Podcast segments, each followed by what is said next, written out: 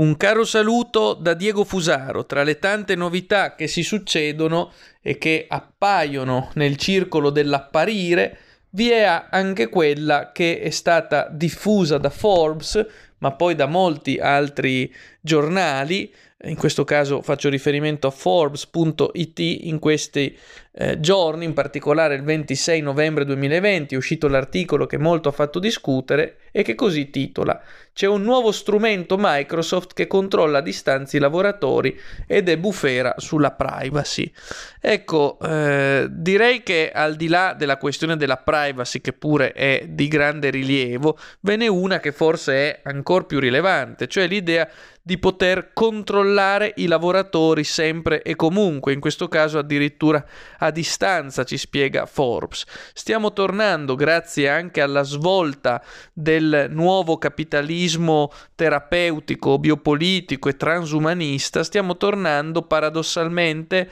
mentre la tecnologia avanza sempre più, a forme di controllo disciplinare sui lavoratori che ci riportano al capitalismo dell'Ottocento, quello più repressivo, visibilmente anche nelle sue forme, tant'è che adesso con questo strumento che è stato subito contestato e secondo alcuni anche già eh, disattivato, eh, con questo strumento addirittura si parla della possibilità di controllare a distanza i lavoratori, eh, creando anche quella che viene definita da Forbes la bufera sulla privacy. La domanda da porre è, certo ci sarà anche il progresso tecnologico, ma siamo davvero sicuri che in coerenza con questo progresso tecnologico non stiamo correndo rapidi verso la barbarie, verso un regresso morale, etico, politico e sociale? Sono domande che credo debbano porsi e che Adorno compendiava in una formula. Il progresso è quello che porta eh, dalla fionda alla mega bomba.